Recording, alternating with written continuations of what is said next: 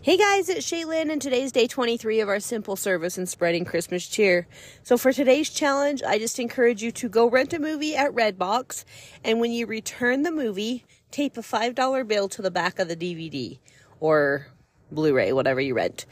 And that way, the next time that pers- that movie gets rented, the person will have a nice, fun surprise. This is a fun way to not only spread Christmas cheer, but to also serve someone and it will definitely brighten their day when they find it. I hope you guys are having a fantastic Christmas season and enjoying these t- small moments of service.